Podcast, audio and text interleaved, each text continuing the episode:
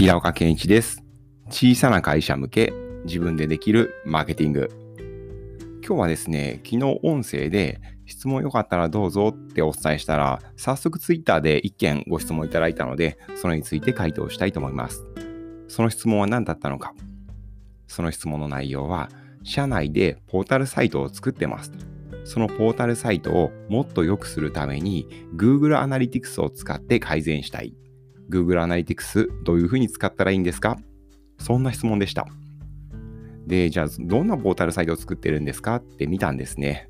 もうそうしたら、もう、まあ、ひどいと。もうぶっちゃけですね、Google Analytics 使えばどうにかなるとかじゃないんですよね。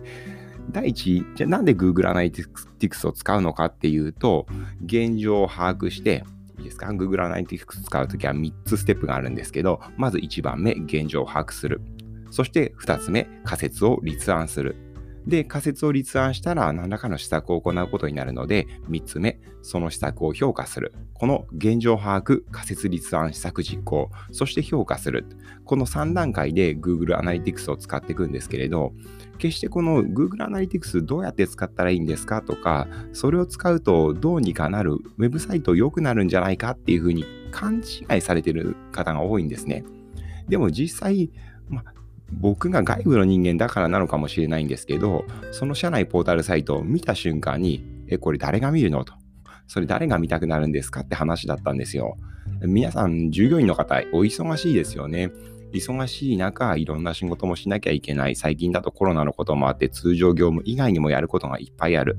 そういった中で、魅力ある社内ポータルならまだしも、なんかすごく独りよがりなメッセージであったり、よくわからない総務からの連絡事項であったり、労働組合のお話であったり、誰が見るんですかって話なんですよ。でもこういうのって別に社内ポータルに限らずいっぱいあります。今度ウェブサイト作りました。Google Analytics を使ってどこに課題があるか解決したい、見つけたいです。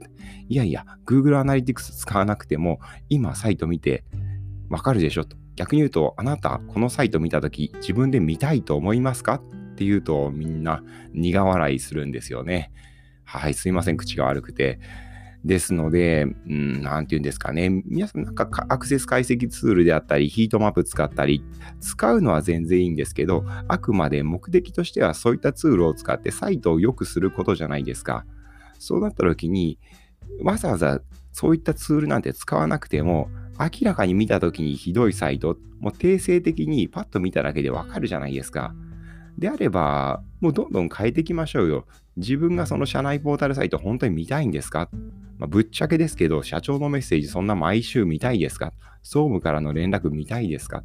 労働組合からのよくわからないなんか交渉のやり取りなんていうのを忙しい時間を割いてまで見たいですかって話なんですよ。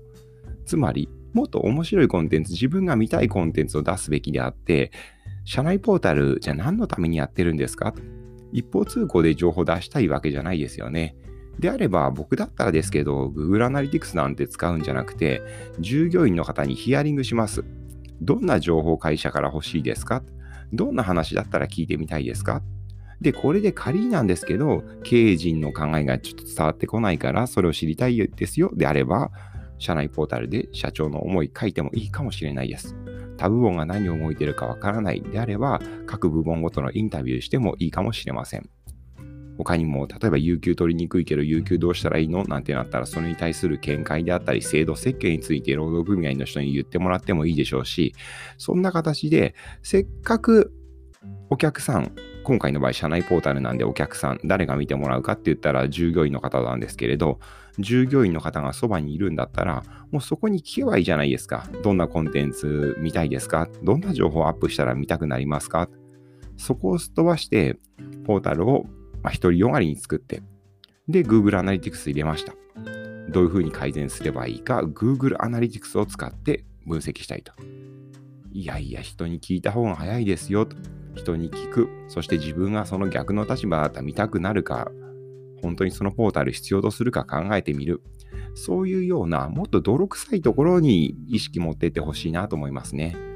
この音声っていうのは今もマーケターの方向けにお話ししているので、ぜひ皆さんも意識してみてください。決してそういった Google Analytics であったり、ヒートマップであったりとか、そういったツール使えば良くなるってことじゃないんですよ。ツール使うのなんて、所詮は、まあ、手段なんで、現状を把握するため、仮説を探すため、そして施策を実行した後評価するため、所詮はそんなツールなんで、ぶっちゃけツールなんて使わなくてもできることっていっぱいあります。お客さんに直接聞く、さっきの例であれば社員の方に直接聞く、アンケートを取ってみる、自分がお客さんの立場だったら本当に見たいサイトかどうか冷静に考えてみる。それだけでもだいぶいいサイトになりますよ。